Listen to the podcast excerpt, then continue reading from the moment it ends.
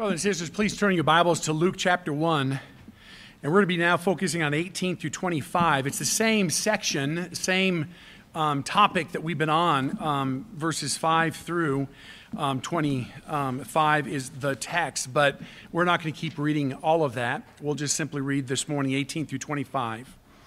Um, this is the second part of the chiasm that we began looking at or that we've seen. And last week we looked at the center. Um, so now we're on that last part of the chiasm, uh, two more sections for us. And uh, um, very essential, very important part of this message to us. This is God's word, brothers and sisters. Let me invite you to stand together with me in the reading of God's word. Hear now the word of King Jesus. And Zacharias said to the angel, How shall I know this for certain?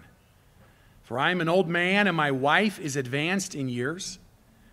And the angel answered and said to him, I am Gabriel, who stands in the presence of God, and I have been sent to speak to you and to bring you this good news. And behold, you shall be silent and unable to speak until the day when these things take place, because you did not believe my words, which shall be fulfilled in their proper time. And the people were waiting for Zacharias and were wondering at his delay in the temple. But when he came out, he was unable to speak to them, and they realized that he had seen a vision in the temple.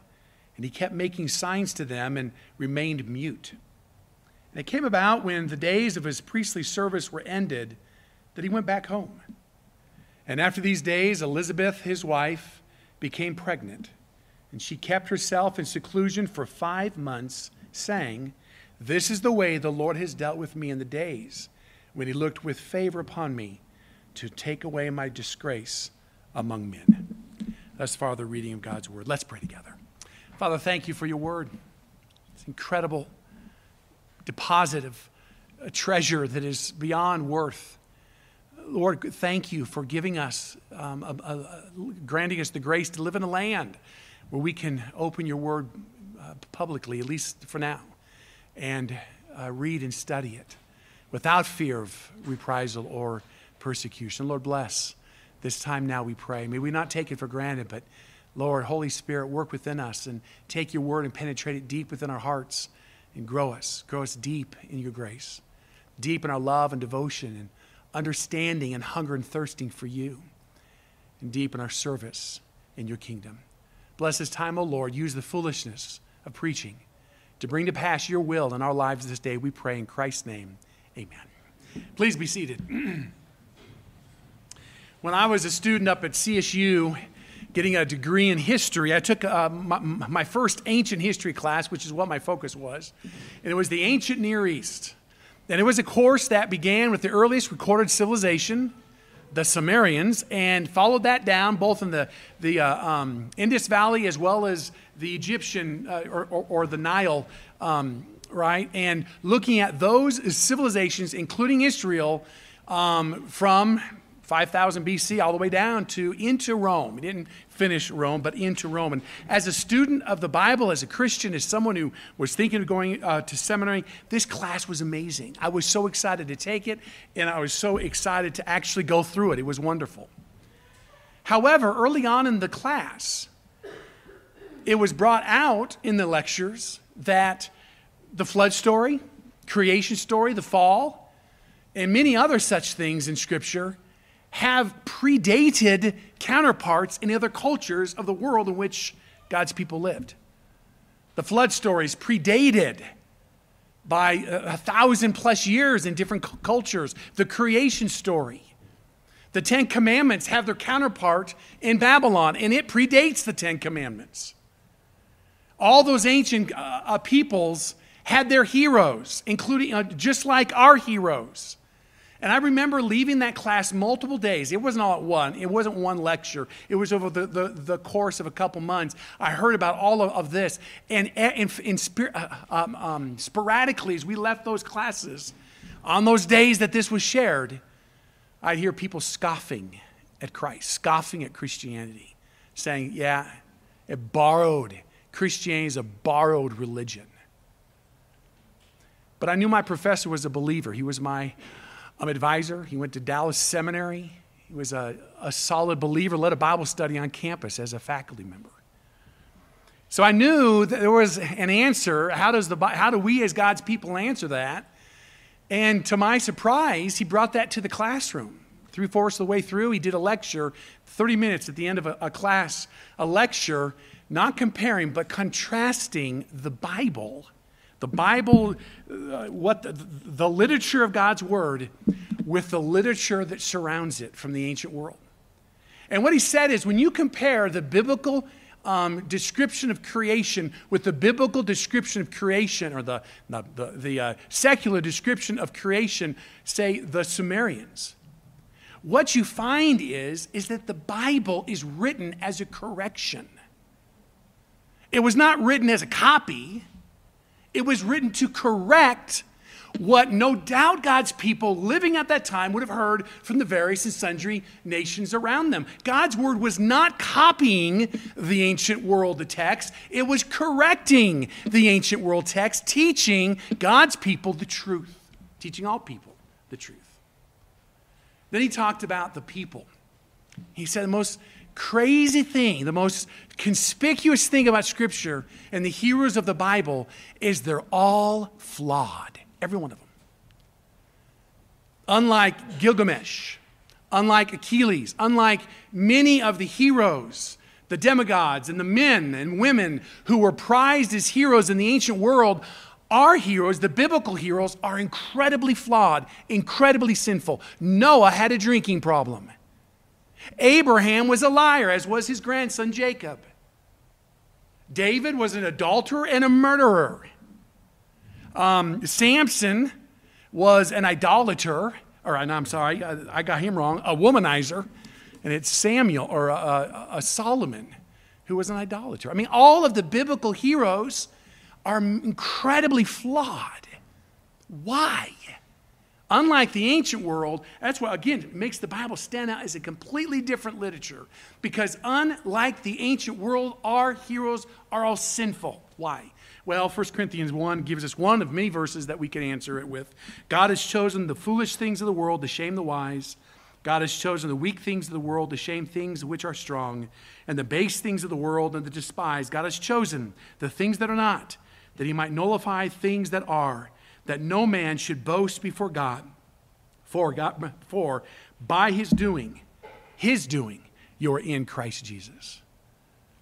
So, one of the, the, peculiarities of Scripture is God's heroes, our heroes, people presented before us as these people who, have, who should be envied, or I'm sorry, emulated, is, there, is, is, is when they do things morally enviable. But yet, all these morally enviable people are flawed and they sin and they fail, just like you and me. And our passage this morning is, is a representation of that very truth. Last week I mentioned that, you know, if you read this verse, I don't know if you, or this passage, and I tend to read scripture. When I read heroes in scripture, I, I like to think of myself that if I was living that day, I'd be there, right? I wouldn't be one of the people who bowed their knees to, to Baal. I'd be one of those faithful. And I wouldn't be those people rebelling against God in the wilderness. I'd be like Joshua or, or, or uh, Joshua or, or, Caleb, right? I, would be those guys. Um, well, brothers and sisters, I'd want to be Zacharias. But Zacharias was an incredibly flawed person, which gives you and me so much hope. The focus of this, remember, the focus of the prologue of John was that every time you read through the Gospel of John and the rest of the Gospels, you must bear in mind that the Christ that is being described here is an infinite, eternal, and unchangeable God in the flesh. Read the Gospels like that. It changes the way you, you will read them. Secondly, this prologue gives us the focus of this prologue, of this chiasm, was and is the eternal redemptive plan of God. John the Baptizer, Christ, everything occurred according to God's eternal and infinite plan. That's the prologue, that's the point. But what's incredible about this chiasm is you think, well, if that's the center, then the other parts are not important A, B, and A prime, B prime. Those aren't important. When brothers and sisters, they flesh out the message, they give flesh and bones, they make them are uh, the message of the chiasm human. Where we live. Yes, God is an eternal God with an eternal plan, but He uses flawed people like you and me, and, we can, and that doesn't even thwart His will. And that's the focus of the backstory this morning. We're on the backstory, what I've titled the human backstory. And this morning, as I'd love to get through the whole thing today, I, my study, I got bogged down, and maybe that's a bad thing for some of you, but hopefully it's not too bad. I got bogged down. We're going to look at just the very first point, verse 18. Notice the frailty of our flesh, verse 18. Zacharias said to the angel, How shall I know this for certain? For I am an old man, and my wife is advanced in years. This is a shocking statement, a shocking response let's be aware of the backstory, or not, not the backstory, the uh, background. Okay, let's look at where we've been. Number one, notice his, his inability. Throughout their married life, we know from this passage that Zacharias and his wife were barren. They couldn't have kids. And now he's at an advanced age, such that he's too old. They're too old to have kids. They're just like Abraham and Sarah. That brings us then to his burden. Though they were godly, verse 6 Look at verse 6. They were both righteous in the sight of God, they were saved. They had a right standing before God. That's the idea. And we understand this is because of the imputation of grace, right? The imputation of God's grace. They were righteous because of God's grace, because of Christ. And because of that, would you notice that righteous standing led them, verse 6, to walking blamelessly in all the commandments and requirements of the Lord? So they were genuine servants who genuinely loved Christ, who genuinely served him in their lives, but on their neck was this scarlet letter because they were barren. John 9 is very clear. Read John 9, 1 and 2, and you'll see how the, the uh, uh, temporal idea in Judaism of what happens when people don't get what they want, what happens when people are struggling, what happens when people are born um, deformed. It's because of their sin. Sin is the reason. So it would have been understood that Zacharias and Elizabeth, yeah, they might look good, but there's something suspicious about them. They don't have any kids. And the fact that they don't have any kids makes me think and makes you think there's something flawed about them. What is going on behind their closed doors? So, though Zacharias and Elizabeth were genuine servants of Christ, they would have been somewhat of a pariah in their, in their, their culture, and that brings us to his service. Yet, to, to no doubt the amazement of many, Zacharias was chosen by Lot, which means chosen by God, to serve in his temple. That man, that man, that man was chosen to serve in his temple that evening to offer the evening sacrifice at the altar of, of incense, which meant he had all day to prepare. No doubt he would have been instructed quite well, reviewed. Hey, okay, this is the setup. This is what's going to happen. Etc. Here's your clothes. Make sure you wear these. Put them on right. Don't let them flip. You know, etc. Etc. But he also, that's externally, privately in his mind, maybe with his wife, as he went home and said, "You'll never guess I was chosen." Together they planned the prayer. No doubt, you would. I would. They planned what they were going to pray what he would, would pray. Because when everyone left the altar of incense, he would be there left alone before the holy curtain, before the ark of the covenant, separated by the holy curtain, to bow before the Lord and offer a prayer to God in, at this high and holy moment in his life. Incredible. And that brings us to his prayer. And based upon what we've seen, Gabriel specifically, his response to Zacharias, we understand he prayed for two things. He prayed for a child, and that this child would um, be used by God to turn back many of the sons of Israel to the Lord their God, verse 16. Prayed for both those things. Brothers and sisters, it's an interesting thing. We don't know what he prayed, but we know how, how um, Gabriel responded. That being said, he responded in such a way as if, the same exact way as if he prayed the same prayer that Hannah prayed when she was barren and being persecuted for, for not having children. Listen to Hannah's prayer. 1 Samuel 1. She made a vow and said, O Lord of hosts, if thou wilt indeed look on the affliction of thy maidservant and remember me and not forget thy maidservant, but will give thy maidservant a son, I will give him to the Lord all the days of his life. I'll stop there. Think about that. That's what her prayer is. And what Gabriel said in response to Zacharias would be very similar, would, would uh, comport very well with if, if Zacharias had prayed that, that prayer. So Zacharias most likely prayed, God, give me, give us a son in our barrenness. Give us a son who would be able to serve you and bring back the hearts of your people to you. That was their heartbeat. And that's what shocks, shocks us when we read verse 18. Because we come to this verse and we say, Are you crazy? Gabriel comes and says, Yes. Thus says the Lord, the prayer you just prayed, God's answer is yes. And what does Gabriel say? Or what does Zacharias say? Verse 18 How shall I know this for certain? That's not in the original. How shall I know this? For I am an old man and my wife is advanced in years. Skip down to verse 20b. Gabriel accused Zacharias, You did not believe my words. So Zacharias' response floors us. How could that be? And, and, because it's so shocking that he would turn around, if he prayed for what he prayed for, what I'm suggesting, and then he turns around and doubts, you go, that's just crazy. Because of that, there are commentaries that say he didn't ask for a child. He asked for a deliver. We don't know what he asked for. Most likely a deliverer of Israel, but he clearly would not have asked for a child because no rational being would, would, would look at God and say, God, give me a child. And when God says yes, then say, How will I know for certain? Maybe you're thinking the same thing. Maybe you've read this and heard me preach and say, That's crazy, Greg. You're nuts. There's no way he prayed for a child. I wouldn't have done that. Would you have done that? I wouldn't have done that. Brothers and sisters, how lofty is our view of man, and how lofty is your view of yourself if you think that. In fact, I'm going to make a contention today. I believe that not only do you do this in your walk with God, but you do it all the time. Turn with me to 2 Peter 1, or you'll see it up there. 2 Peter 1. I'm going to prove to you that that's not, that, yeah, it's irrational, but it's not unthinkable. 2 Peter chapter 1, verse 16, speaking of the Mount of Transfiguration where the disciples witnessed an unveiling of the true nature of Jesus Christ. This is God, Peter, James, and John. Wow. We read this. For we did not follow cleverly devised tales when we made known to you the power and coming of our Lord Jesus Christ. But we were eyewitnesses of his majesty, and so his glory and his deity.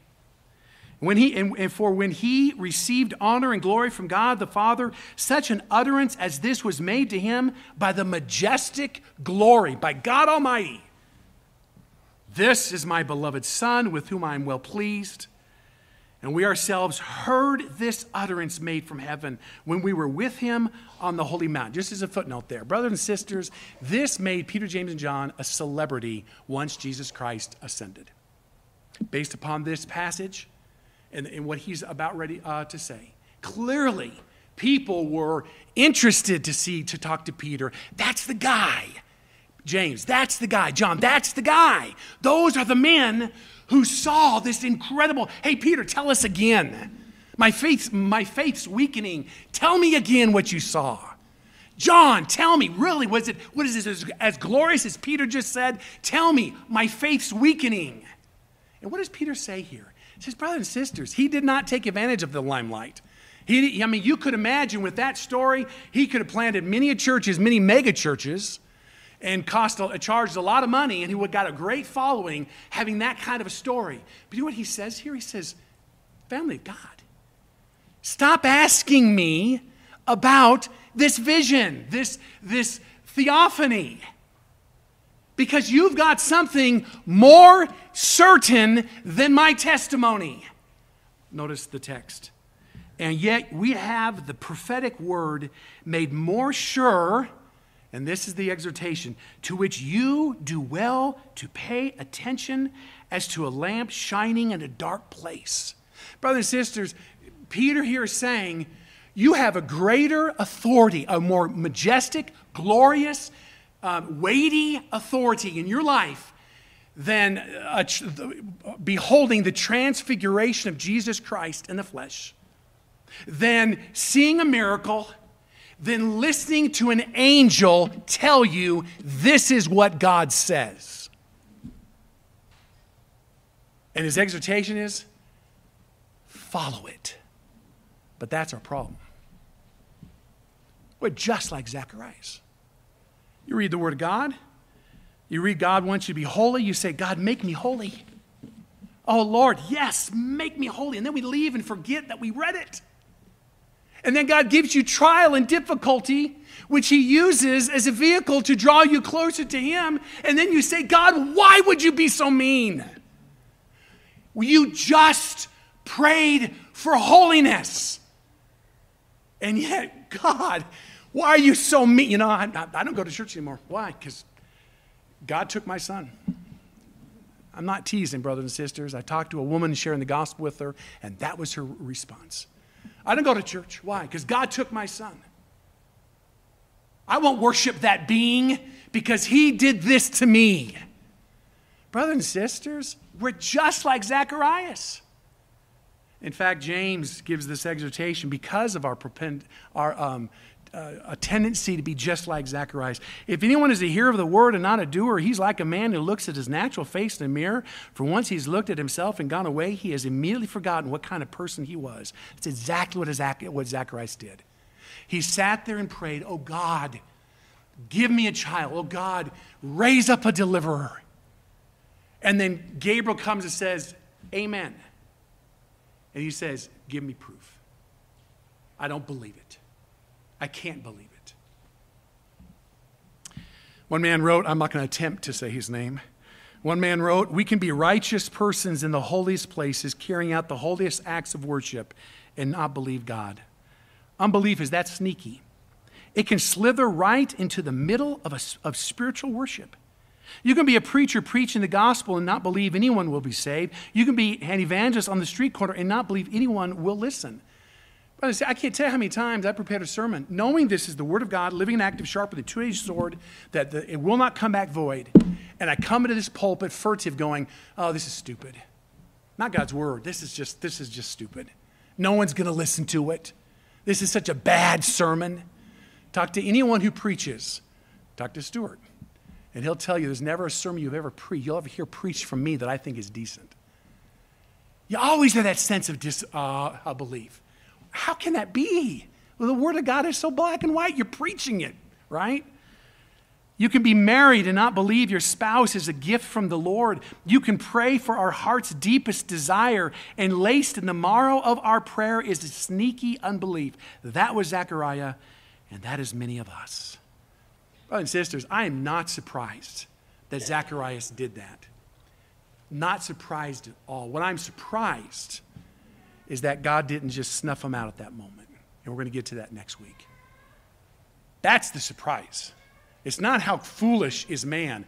I don't need um, uh, much to, to, to, know how foolish man is.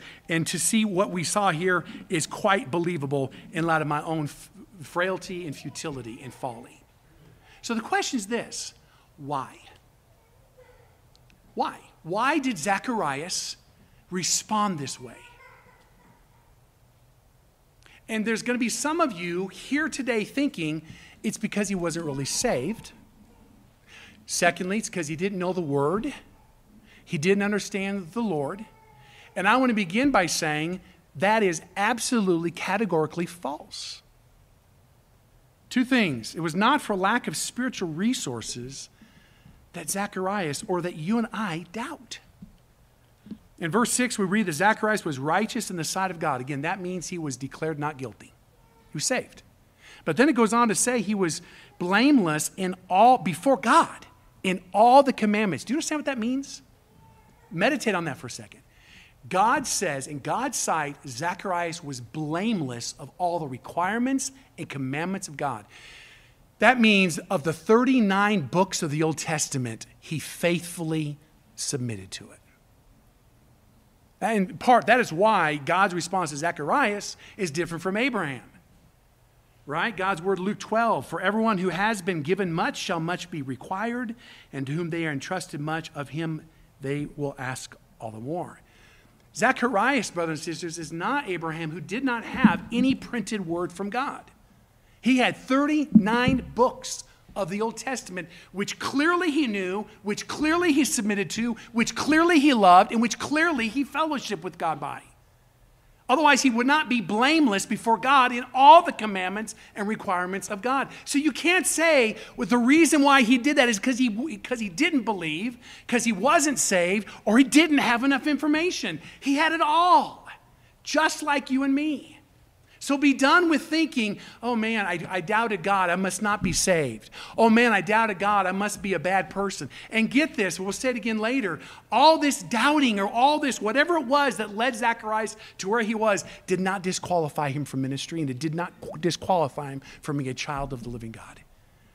So be, be at, at peace and be comforted. You're just like Zacharias. I'm just like Zacharias. Well, how do we explain this then? My answer to you is a fill in the blank. It ultimately is on account of an identity crisis. It's identity. Turn to 1 Samuel uh, 17, or at, least, or at least listen to it. 1 Samuel, you, re- you read of God's people in the valley of Elah going against the Philistines. And a warrior, a mighty nine foot tall animal, walked out from the, the front of the Philistine army, went into the valley of Elah, and said, Send out a champion and fight me. Now, brothers and sisters, he's facing the armies of God, the army of an infinite, almighty God, a God who has promised, Exodus 14 14, the Lord will fight for you while you keep silent. God's told this nation, He's told his people, I will do the battle. Think of Jericho. Think of the conquest. What did God's people do? They marched around. God made the walls uh, fall down. Brothers and sisters, God proved himself time and time again. He parted the Red Sea. All of the things God has done, God's people knew.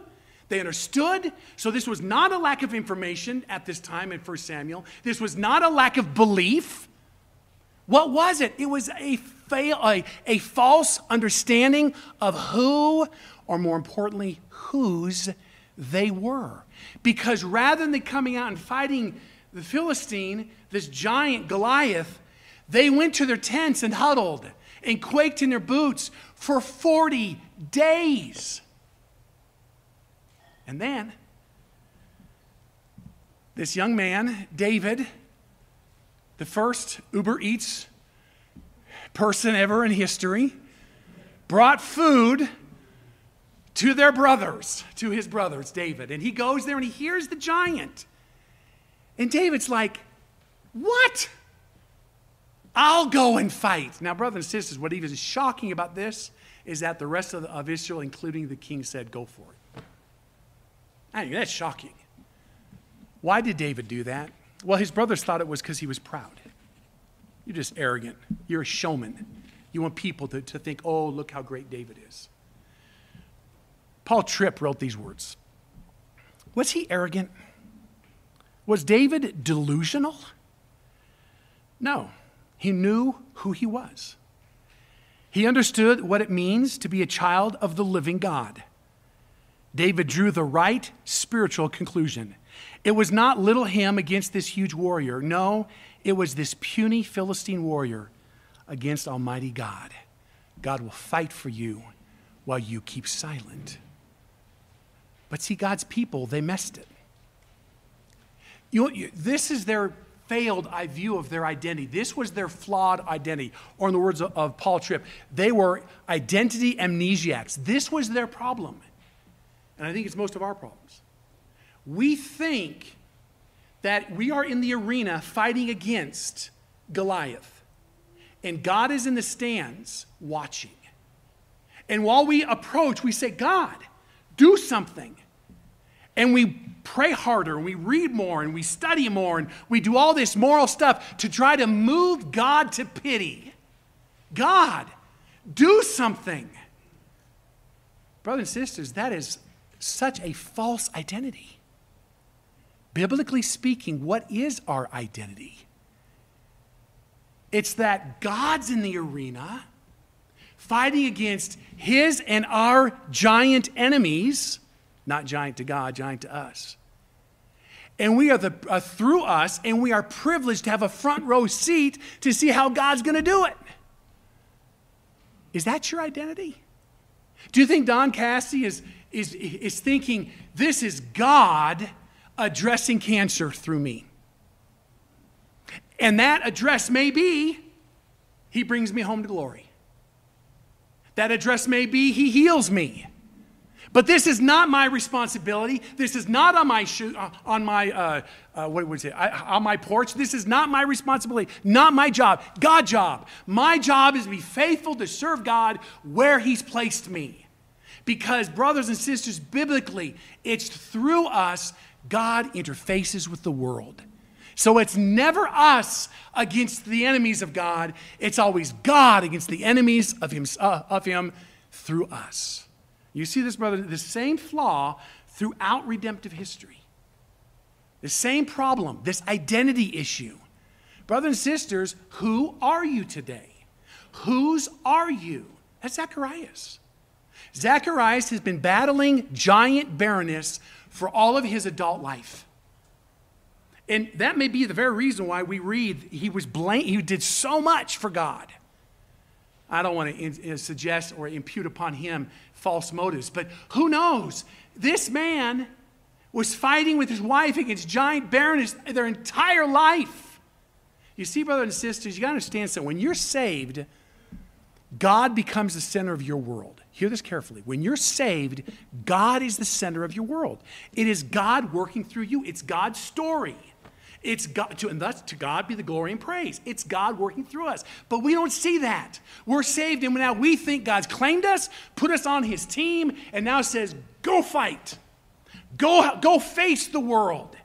And I'll be here cheering you on. And maybe if you pray hard enough and you're, you know, holy enough and worthy enough, maybe I'll condescend and come down and help you. That's Zacharias. He fought against giant barrenness his entire life, such that the center of his world was himself. And when that happens, brothers and sisters, every commandment of God is a commandment that you have to do. Do you understand what I mean by that? You go, Of course you have to do it because it's God's word. Yeah, but don't misunderstand what I mean.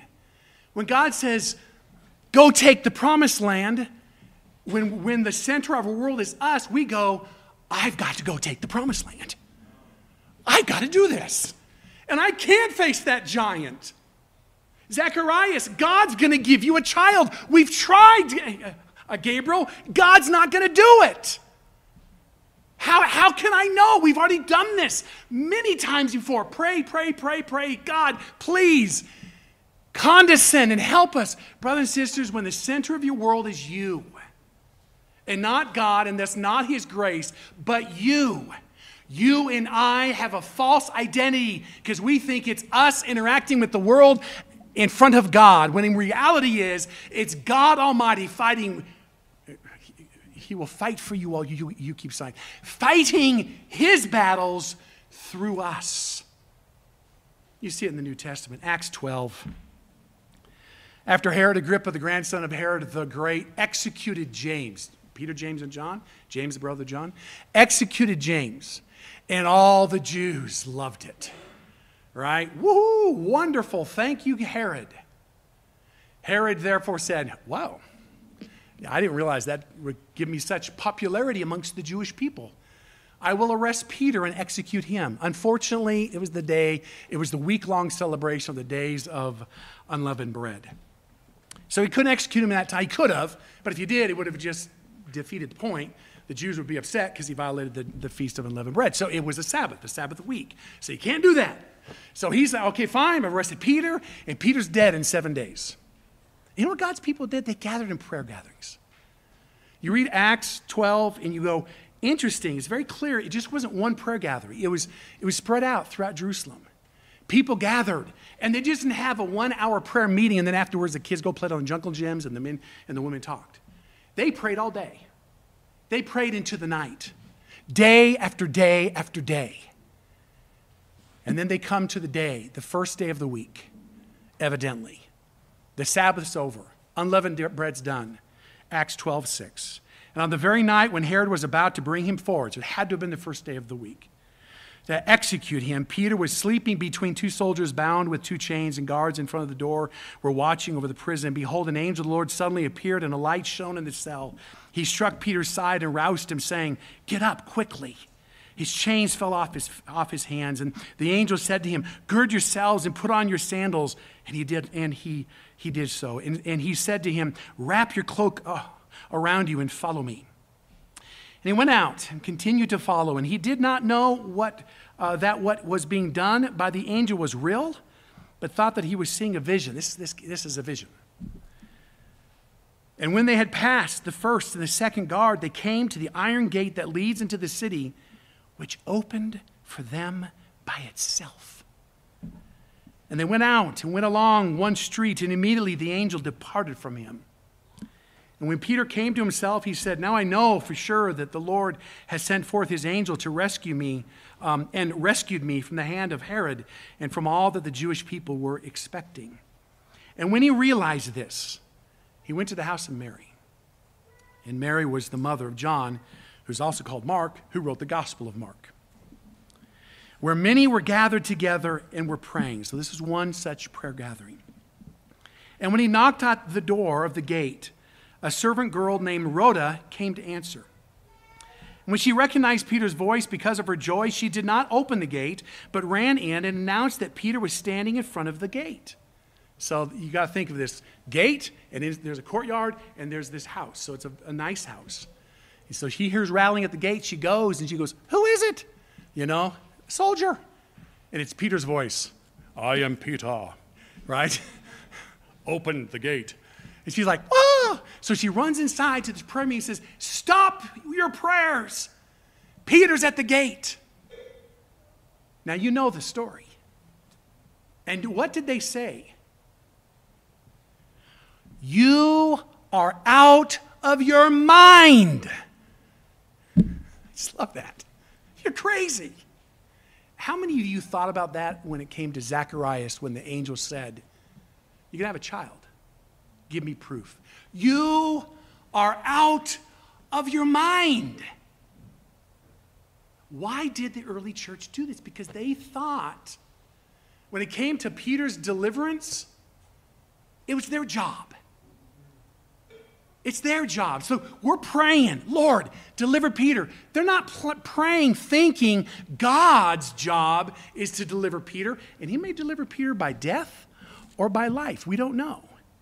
But we're going to pray such that when Peter comes, we can say, hey, God, God, praise be to God. Brothers and sisters, they're praying as if it all depended upon them. And how much had they prayed? Were they worthy of it? That can't be Peter because why? It can't be a child because we're barren giant barrenness. When God says that we're going to handle barrenness, that's on your shoulders, Christian. When God says we're going to handle a, a, a, lost job, you know, sick ch- uh, children, um, difficulty, trial, when God says all these things, that's on you. That's how we live. And now it's like, oh, I got this burden and it's so heavy and it's weighing me down. God, help me, help me, help me. Have I said enough words for you to come down from your lofty stand and, and, and come beside me and lift me up? God, what must I do to be more worthy of your attention? That's how we view the world. We've got an identity problem, brothers and sisters. It is not us interacting with the world with God watching us. It is God interacting through us with the world, and we get a front row seat.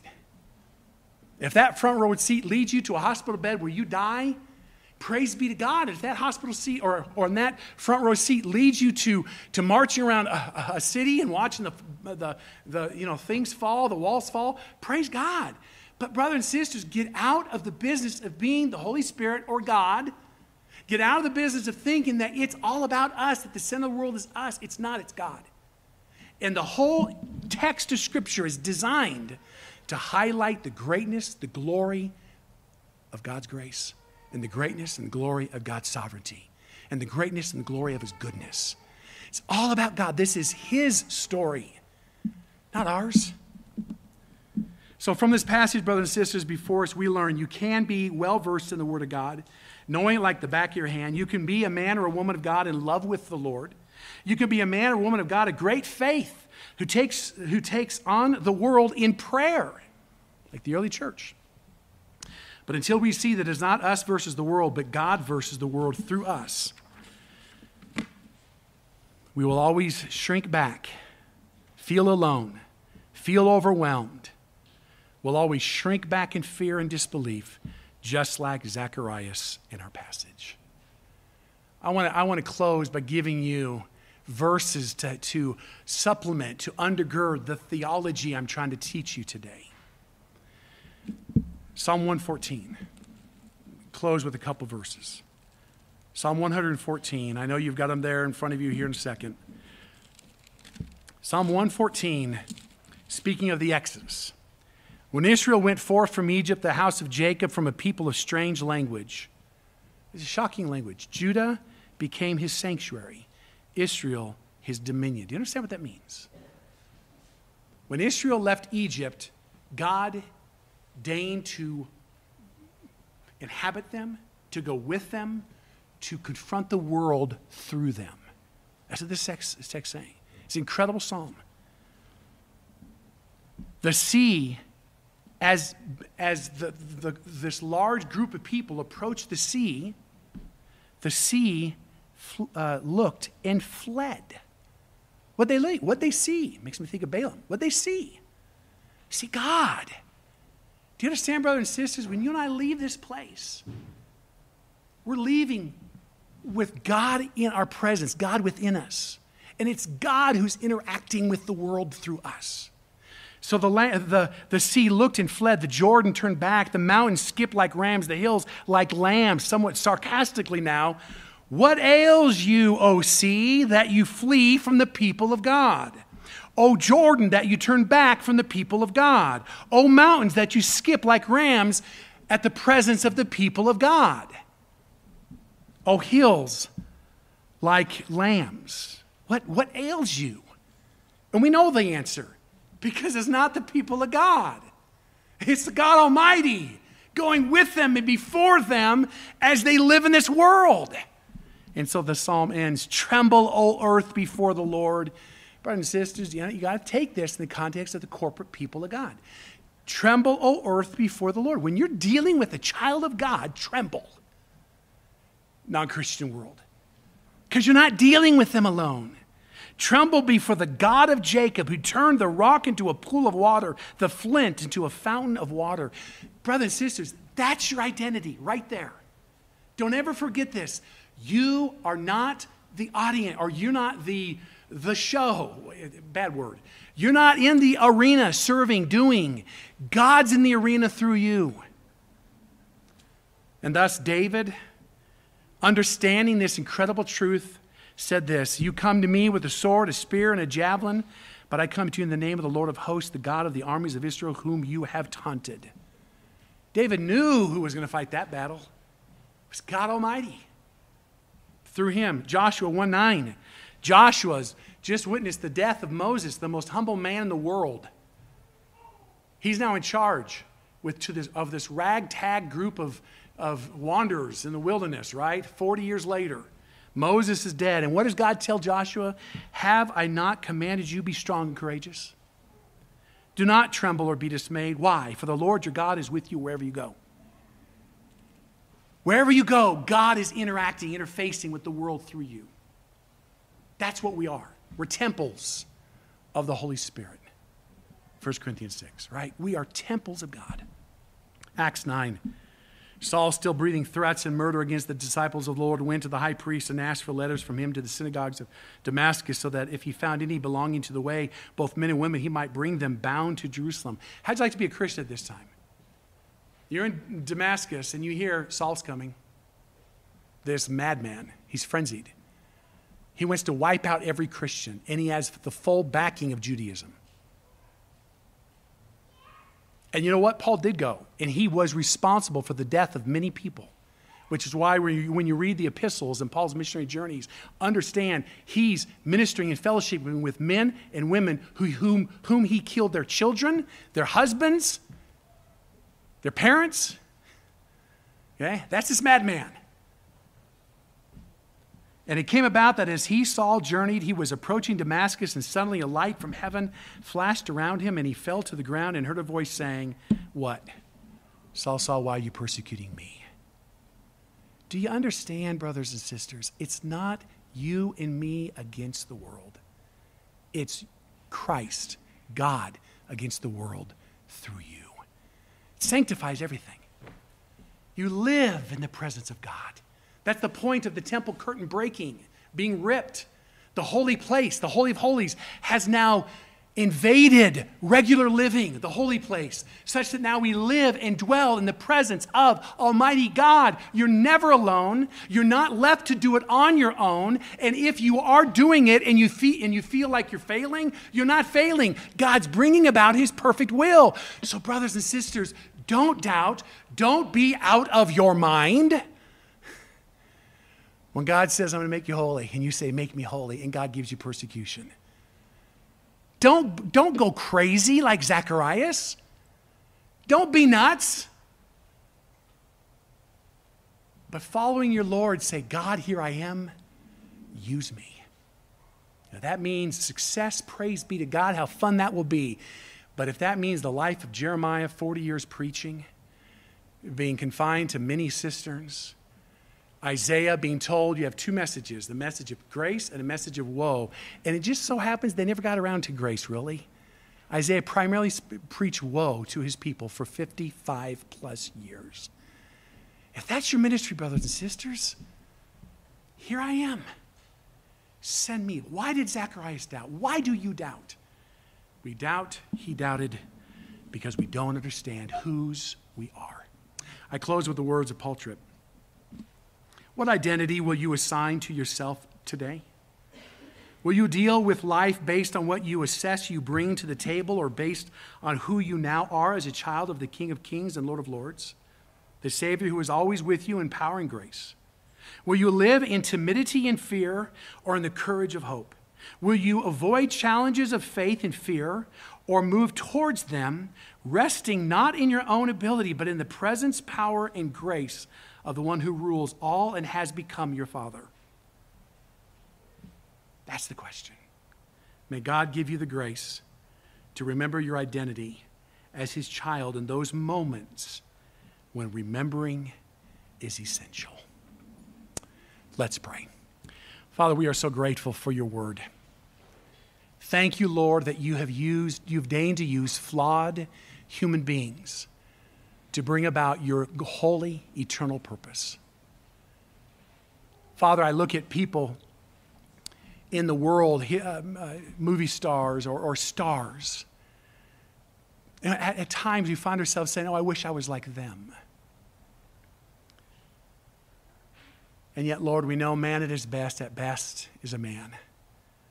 Zacharias was a sinner, and yet, Lord, as we'll see next week, you did not cast him out. You loved him as you love us. Lord, give us the grace that through this study this day and the many passages that we looked at, that you transform our understanding of our identity. That, Lord, we be done with the Americanized version of Christianity, which sees us as the, as the actors, us as the focus, the main character of the story. But Lord, let us see ourselves as simply the bricks of a large temple, all of which you inhabit, all of which you love, all of which you care for, and through which all of it you bring about your eternal redemptive purpose. Father, what a wonderful message as we look at the rest of this gospel. You are the focus, God. We praise you for that. Now, Lord, transform us that we might believe. We go to the table now, Lord, thanking you that this table rightly t- declares what, we're, what we've seen this morning. Christ is the focus of our Passover, Christ is the focus of eternity.